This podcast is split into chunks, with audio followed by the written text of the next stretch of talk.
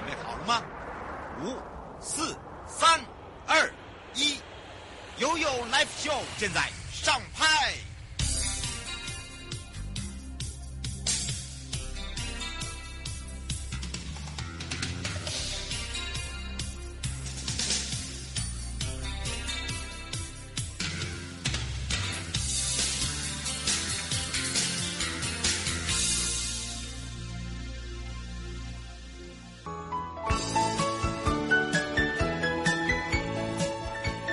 回到了 Your Life Show FM 零四点一正声广播电台，陪同大家。好的，我是你的好朋友瑶瑶。好的，来到了现在这个时间，跟我们的生活法律、生活法庭是有相关的。那么今天陪伴大家是台北地检署丁焕哲检察官，要来讲到您吩咐我照办。但是你要知道哦，这个刑事法上的这个教唆犯跟帮助犯，是不是就是您刚才所说的？您吩咐我照办呢？那为什么会有这样子的想法跟说法呢？就主要呢，就是呃，我们要让大家了解什么是教唆犯，什么是帮助犯。好，上回我们有提到正犯，但是呢，什么是共犯？啊，这个要要让大家清楚。还有什么样的一个情形呢，会构成教唆犯？教唆犯要负什么样的责任？另外，教唆者呢，是不是有刑事责任？也就要看这个教唆者后续的一个犯罪情形。那什么样情形会构成帮助犯呢？帮助犯要负责什么样的一个呃这个责任哦？那也要跟大家说明。所以待会呢，也会用这个所谓的案例哦，我们会请呃丁焕哲检察官来跟大家说明之外，这主要也就是之前这个我们在选举的时候，乡长呃所这个回扣哦，清洁员跑腿讨红包哦。那么当然也都列为所谓的这个帮助犯，然后也被判刑了。那么当然就大家会觉得说啊，嗯啊啊，这这个这个这个也有所谓的呃，怎么去区分帮助犯、教唆犯？好，因为我们上一次有提到是正犯，好，可能不大家不是那么的了解，所以没关系。这一次呢，一点就通，哦，让你绝对可以更清楚、更了解。好，然后包含呢，呃，会有什么？有没有一些形式的呃部分呢？呃，也会让大家比较清楚、更了解，说，哎，我们有什么样的是可以让大家理解的、更了解的地方，不会说哈，这个不小心呢，哎呀，触发了自己还搞不清楚状况。好，当然我们也来看一下今天的生物法律庭看庭了。落实司法改革的决议哦，所以呢，这个找回司法温暖人心的一个感动。那法务部呢举办了修复式司法业务检讨的这个研习会。那么，为了秉持整个全国司法国师会议有关于就是实践修复式司法的一个正义决议，那么法务部呢也积极的来做这个修复式司法。那透过了呢，怎么样去协助？譬如说，被害人的一个疗愈创伤，呃，恢复平衡，呃，包含了复原破裂的一个关系，在寻求真相跟尊重，还有就是抚慰负责跟复原中的一个，呃，中间平衡正义，好，来降低所谓的再犯率。那有鉴于此呢，就是强化各地检署所承办的修复式司法业务同仁的一个专业素养。那在呃十九号的时候，我们就用全国的修复式司法业务检讨。精进记研习会呢，来让大家更多的了解。那在研习会中呢，我们就包含了有提升对于这个业务国际趋势演变跟修复式司法的价值跟成效跟认知哦，让大家可以比较了解之外，还可以有利于呃这个提高案件的转介量哦，包含了强化执行品质哦，还有就是落实当事人在程序中的各项权益保障。我想这也是呃大家比较想要了解的。那么当然这一次呢，蔡清嗯部长也非常重视这个会议，所以呢，他也亲自慰问这些承办同仁的辛劳。那么也肯定检察机关在于呃有限的经费上面，还有人力条件之下，我们也是全力以赴的。那在修复式司法的一个成果标杆。呃，我们从一百零六年间呢，我们就开始在这个司改博士会议中来做讨论了，也奠定了基础。那也继续维持良好的修复品质之外，来帮助当事人哦，怎么样去走出哦这个所谓的人生意外的阴霾。那么当然也要有勇敢哦，跟这个勇气，活出自己的一个新的生活。所以呃，勉励大家。哦，在这个柔性司法跟软实力上，我们要怎么样来去协助哈，让他们可以有那种呃感受。好，感受是很重要的。那么另外一个就是说，呃，这一次保护司简介了我国实施所谓的这个修复式司法的现状跟展望哦，尤其对于现行法的一个呃法制范规范呢，还有就是实施的计划重点，修复式司法呢。呃，也邀请了国立台北大学犯罪研究所呃林玉胜所长，也是我们的副教授。他是以这个二零二零最新的联合国修复式司法的一个正义方案手册做一个蓝本，那么介绍了世界各国修复式司法的一个趋势跟实证的一个基础，然后再强调修复式司法的程序跟多元化与它的价值。好，那另外呢，台湾高等检察署洪淑姿甲官也特别说到，地方检察署在推动这个修复式司法的业务，优势在哪里？困难点在哪里？好，还有就是说，我们要从检察官的角度去出发，那说明他在，譬如说他在之前台中呃地检署呢督导修复式司法的业务的经验，那么也安排了这个呃有一个电影叫做《午后弥敦弥撒》。好的，Moss，啊，这个是二零二一哦最新出品的，也有很多项的这个大奖哦，都呃这个受到肯定。那因为它是一个以修复式司法的主题为电影，就是加害人、被害人还有父母四个人在修复对话的一个主轴。那么既求能够彼此可以放下，当然这放下不简单，那怎么去往前迈进？就这部电影就是一直在。这一个故事里面看到，那也邀请了这个身兼财团法人犯罪被害人保护协会的董事长跟董事哦，还有就是呃，在我们台中地检署修复促进者的金英啊、呃，这个女士呢，呃，来以自身的经历哦、看完了这个电影以后的心得。呃，来提醒这个修复师会议中的一些注意事项。那最后的呢，呃，修复式司法业务检讨跟问题的一个分享呢，就由法务部的林景村常务次长来主持。那也邀请了呃这个与会者，那么包含了业务的宝贵贵经验的一个呃从中的这些检察官还有从业人员，呃，他们提出的一些政策面啊、呃、法规面、执行面的一些建议，让大家可以对于这个业务可以更。熟悉，可以透过对谈，透过交流，透过呢对方彼此之间的一个成长，我觉得这一个是非常重要的。那么当然呢，这一次所属的矫正机关，还有包含了检察机关做这个修复式司法的业务成果进展，总计总共共收了案件是两千六百三十四件，开案是两千三百一十二件，占百分之七十八十七点八。那透过问卷呢，也有发现有九百分之九十二的加害人是同意，呃，会全力来避免这个类的这个事件再次发生。可见于这个对于再犯预防还是有它的一个成效在，好，就等于是要一点一点慢慢扎根。那另外对于被害人而言，结案呢，呃，达成协议后认为说，呃，协议履行结果与期望一致者哦，只占百分之七十六。另外有百分之七十七的被害人认为，呃，感觉正义已经实现。呃，显然这个经由修复式司法的过程，有达到在复原中实现的正义，也就是所谓的正面了哈，不能说正义。那么同时也有这个司法赋予的一个意涵，那么让更多被害人有感到说，哎，我们至少司法为民有在做，有让他们感动到就有温暖、有温度哈。那么当然。呃，这一次呢，我们也用这样的一个方式哦，来介绍一些国际趋势，好、包含了第一线的工作者他们的一些建言，我们也把它记录下来，呃，可以让我们自己在做这个修复实施法的时候，不管是在柔性方面或制度性或运用上面呢，可以更熟络一点。好，这个也是我们这一次在落实整个司法改革决议中呢，找回司法温暖。呃，人心的一种感动，所以在修复式司法的业务检讨中呢，我们也听到了很多的声音，呃，来加以哦，这个未来我们可以做更多的一个参考。那除此之外呢，还有就是法务部办理了犯罪预防的征件活动哦，也办理了一个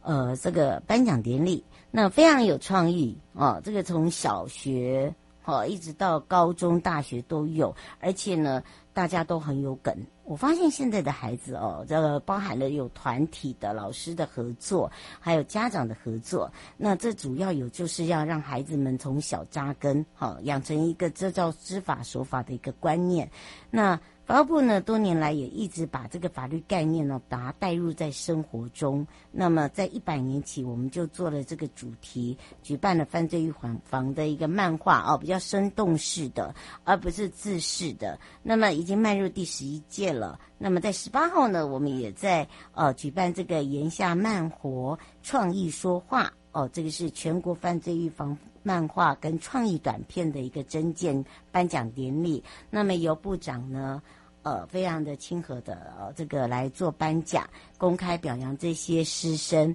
那因为他的分的类型非常的多，那么而且还邀请了我们的这个南门国小的弦乐团担任我们的开场，呃，让他们在这个优雅的乐曲中呢，呃，来呃这个期待开心的，嗯，来拿奖。我觉得那种感觉是很棒的哦。那另外呢，我们还有致赠投稿，呃，超过十五件的学校呃感谢状，谢谢老师们呢，呃，能够协助推广，因为我觉得这点很重要，就是说学校的一个扮演的角色，还有就是让这一次的征件活动可以非常顺利的去进行完毕。第一个深化到校园的法治教育是呃主题设定在反酒驾。反毒、反贿选、洗钱防治、儿童性，呃，儿童儿少性剥削的这个五大面向，就让自己呃从小就知道身体的保护是要靠自己。好，身体要如何爱护自己的身体，这个也是一个很重要。还有就是线上游戏诈骗，好，还有就是呃，这个出卖自己个人的银行账户等等啊、哦。那当然也呼吁现在的年轻人、现在的孩子可以了解，诶，其实呃，这个是不是只有就是说呃，这个去找工作就会有发生一些问题，包含了你看从小那可能这个诈骗就在。就在身边，你不知道而已。好，这也是我们今天来跟大家聊到的话题了。大家就回到了台北地检时间喽。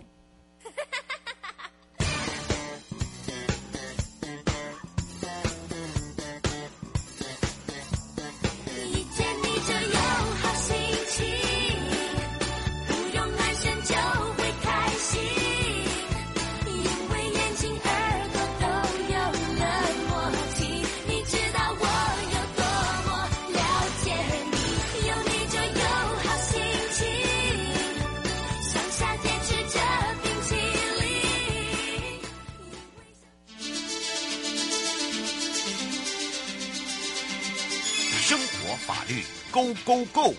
你我生活的好伙伴，我是你的好朋友哦。我是你的好朋友瑶瑶，再一度回到了 ufo FM 零四点一正声广播电台，陪同大家。那也回到了台北地检署丁患者假关时间了。那么我们刚刚也有讲到这个标题非常可爱哦，这个你吩咐我照办。但是你知道吗？这在刑事法上面是有教唆犯跟帮助犯，大家就这样啊什么？哦耶，没错。那么在上一回我们提到的正犯是实施自己犯罪的人，而共犯是指参与他人犯罪的人，对不对？那么你知道什么叫教唆跟帮助吗？好，他也是共犯的一种吗？不懂，对不对？没有关系，开放零二三七二九二零，我们让全省各地的好朋友、内地的朋友、收音机旁跟网络上的朋友一起来跟丁焕哲检察官打个招呼，哈喽。哎，主持人好，各位听众朋友，大家好。是，今天我们要聊到的，你吩咐我照办，但是你吩咐我照办，我就被抓了啊！我也吃上了官司，然后我也被关了。哎呀，这到底怎么回事？今天怎么会想要聊到这个？因为上周我们才讲到正犯，呃，跟共犯，对不对？对，因为上次我们有讲到那个共同正犯的概念，就是两个人以上去做呃一件犯罪的事，那这样可能会构成这个共同正犯。嗯、那我们现在讲的就是比较。不一样的这个犯罪参与的这个类型，就是包含是共犯。嗯、那共犯主要就是讲我们今天要讲这个教唆犯跟帮助犯这样。哦，嗯、大家有听到喽？但是哦，哎，为什么会有这个所谓的教唆犯跟呃所谓的帮助犯啊？不就都一样，就是触犯法律嘛？那怎么还会把它分得这么的细呢？就要来请教一下我们的检察官了。好，那。就跟先跟听众朋友大家说明一下，因为就是在呃某一种在法律上，其实犯罪的太阳有很多种。那可是有些人他可能就只是在背后，就是唆使别人去做坏事。怂恿人家，嗯，对对对。那那这样我们也会认为说，哎，他这样如果好像都没有受到法律的制裁，好像也非常不公平。也怪怪啊。就是对于这个对被被害人来讲的话，嗯，所以这个在情形上，我们就可能会看出他是符合这个教唆犯的要件。那教唆犯主要就是在背后可能唆使别人，就是让他就是说。产生这个犯罪的犯意啦，然后去真的去做了这个违法事，包含可能就是我叫你说啊，比如说如果你真的爱我的话，你就帮我去教训某一个人，那这样可能就是说使的这个人就会构成这个教唆犯。那如果真的下手去伤害别人的人，可能就是构成伤害罪的正犯这样。哦、嗯，但是呢，大家一定会搞不清楚哦。哎，我只是随便说说啊，他跟我是男女朋友啊，或者是说，哎，这个是我的上司，哎，他叫我做什么，我就要做什么啊。那你你这样子好像，呃，我我好冤枉哦，我好委屈哦，对不对？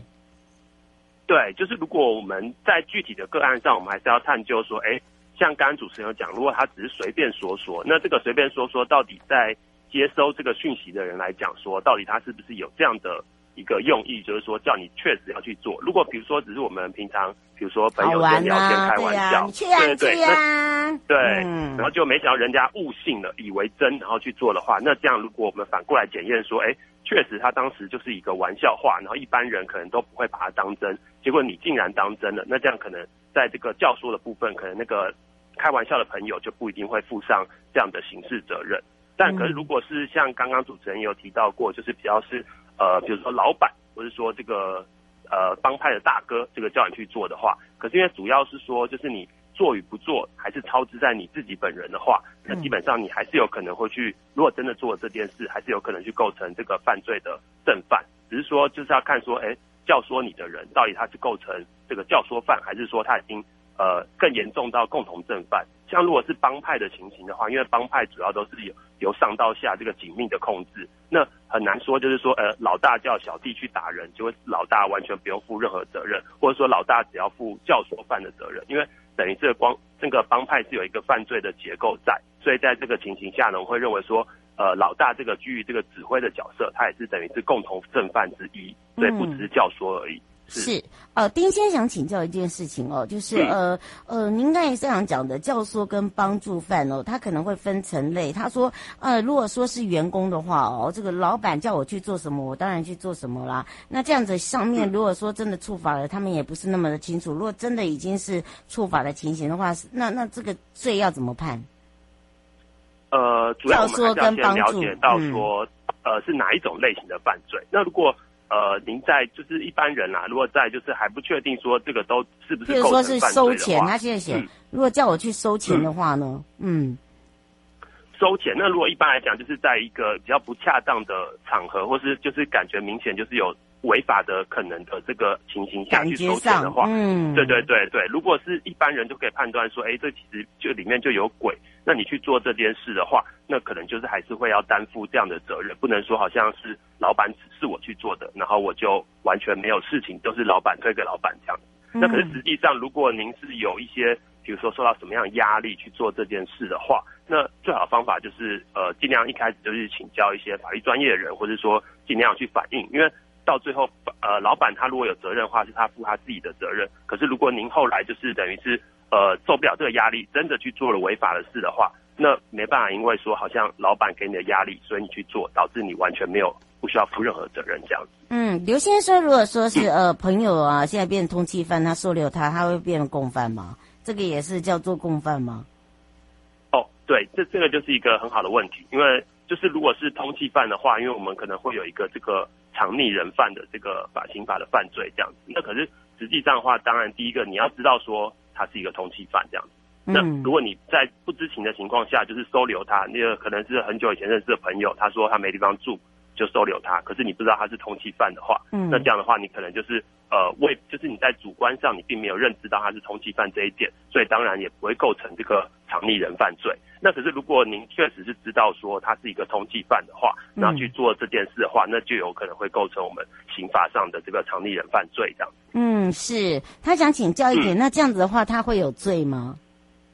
呃，就是藏匿的人嘛，嗯，对啊，藏匿人就是会有这个呃，应该是就是刑法一百六十四条的这个第一项的这个藏匿人犯罪这样子。嗯，是他说最重吗？嗯、他很在意耶，对啊。我看一下，应该这是两年以下的有期徒刑。对，可是你说他最重重，对对对他你说他重他也重，他不重也不重，也也不重啊。就是说要看那个当时的状况，对不对？对，要看这个情节啊。可是如果确实知道人家是通缉犯，嗯、然后等于是你还收留，故意藏收留他，然后让这个警察机关检察官这个无法发现的话，那确实就是有可能构成这个藏匿人犯罪这样。嗯，是。所以呢，嗯、基本上。你要怎么样去构成帮助犯？然后帮助犯要负什么样的一个责任？其实就已经很清楚了，对不对？对，帮助的话可能比较稍微好理解一点，就是比如说，呃呃，我知道你，比如说要去教训别人，那我想说，哎，呃，如果我给你把菜刀的话，搞不好你可以教训得更更彻底，所以我就提供你这样的一个菜刀，让你去作为这个伤害别人的犯罪工具的话，那这样当然就会构成这个帮助犯这样。嗯，对。那不过就是同时也有考虑到，就是说，其实有一些在生活上的一些行为啦，就是表面上你可能会认为说，哎，这个在最后犯罪结果发生的时候，好像是有帮助到这个犯罪的实行。可是实际上，他在日常生活中可能是一个很平凡的行为。比如说，我是一个卖面包的，那没想到人家跟我买了面包之后，他在里面下毒，然后去喂给的他的仇人吃，这样子。那如果没有这个面包来讲呢，如果一开始没有面包的话，也许就不会发生这样的一个犯罪。可是当我在卖面包的时候，我本身可能根本不知道人家要去做这件事，那这样的话，我会不会构成帮助犯？那其实就是一个比较呃有趣的问题，就是因为我们实际生活上会有很多这种比较中性的行为，就是光从这个外表来看的话，不一定知道说他到底是有没有呃帮助的这个犯意跟帮助行为，所以我们就是要等于是事后来检视说。呃，比如说你在卖面包给他的时候，你知不知道他是要拿去做这些违法的事？嗯、那如果你根本就是一般的卖面包的师傅，那可能根本不知道这件事的话，那当然不会因为你单纯卖面包给别人，然后别人拿去做坏事，导致你要负上这个帮助犯的责任这样子。嗯，是。呃，这个是胡先生问说，如果是呃这个。呃，一起共同出去有人，然后打了群架，那么他呃这个失手就把人给这个致死的话，那这个是他、嗯、是他叫我动手，而不是自己想要动手。那这样的话，这怎么去区分？哦，如果是在这个互相殴打，或者说我们围殴一个、嗯、一个被害人的情况下的话，那这样。可能就不只是帮助犯的问题，好像不是这个教唆跟帮助就不一样了耶，对，对不对？对，因为等于是有下手执行的话，一定就是正犯的，就是你等于是上一次讲的，或者说，嗯、对对，你就直接做了这个我们法条构成要件的这个行为，就是伤害，那这样一定是构成正犯，而就不是教唆或帮助。嗯、那不管你是受别人的怂恿，还是说自己去做，那就于下手实施的人，他一定是构成这个犯罪的正犯，这样。嗯，是哦，林小姐说，我刚刚也讲到说，那像那种乡长啊，现在已经已经呃选上了，然后又索取回扣的话，嗯、呃，这这个这个这个也是叫教唆犯，还是说叫别人来跟我们要钱，这样子是帮助犯吗？呃，就是是你说是乡长对叫叫别对，他说乡长叫别人来呃索取这个之前 之前给的红包费这些，那这个这个部分怎么去解决？哦、嗯。呃，就是如果这个是涉及可能选举的这个贿选的话，那如果假设是这个公职人员有这样的行为，那公职人员就会变成是这个违反这个选罢法的规定，这样子就是可能是他要求你就是呃，就是等于是白话一点就是讲贿选啊。那如果您是帮他，比如说呃，把之前的就是另外一个第三人来帮这个公职人员把之前的汇款的东西拿回来，再再拿回来，嗯，对对对，那就是要看说，因为呃。因为我们的帮助犯是，呃，如果是他已经完成了犯罪，那事后的帮助就不会构成帮助犯。如果呃这边如果那个听众朋友想要了解的是说，当就是已经完成的这个已经完成了之后，嗯，对，那他要把它讨回来了，嗯，讨回来，那可能讨回来就跟之前完成的贿选行为是两件事，对，那所以如果他是单纯帮他去讨回这件这个之前可能给书记的汇款的话，那可能他不会直接构成这个。呃，就是贿选罪的这个帮助犯这样，因为他等于是之前把这个钱交出去的时候，他的贿选的行为已经完成了这样。嗯，而且现在已经当选了，嗯、然后呢，他可能他也不会去自己他一定是叫别人去帮你再把那个原来的钱再讨回来。啊、那这个 对这个就不是所谓的帮助跟教唆哈、哦，这个意义又不一样了。对，因为我们的帮助一定是在事前或者是事中的时候要去提供给别人犯罪的这个助力啦。这样嗯，没错。那如果是已经完成的犯罪，就不会构成这个帮助犯这样子。没错。嗯、所以呢，这就提供给大家做一个参考。最后我们特别提醒大家的地方，三十秒。嗯。啊、呃，就是呃。因为像刚刚主持人有讲到，我们这个今天的题目是这个你吩咐我照办，嗯，对，就是因为其实实际上吼，就是呃很多的这个呃日常生活中可能我会碰到一些呃不顺心或是冲突的事情，可是呃有没有必要在这个比较情绪低落的时候受别人的挑唆，或是说就是呃帮助别人去做一些比如说违法的事的话？那这样可能就是自己要好好考虑一下，因为呃，不管是真的去做的人，还是你在背后教唆或帮助的人，都有可能会构成这个触犯的刑法，然后必须要付出应有的责任。这样。嗯，谢谢各位亲爱的朋友，离开的时候别忘了您随身携带的物品。台湾台北地方法院检察署关心您。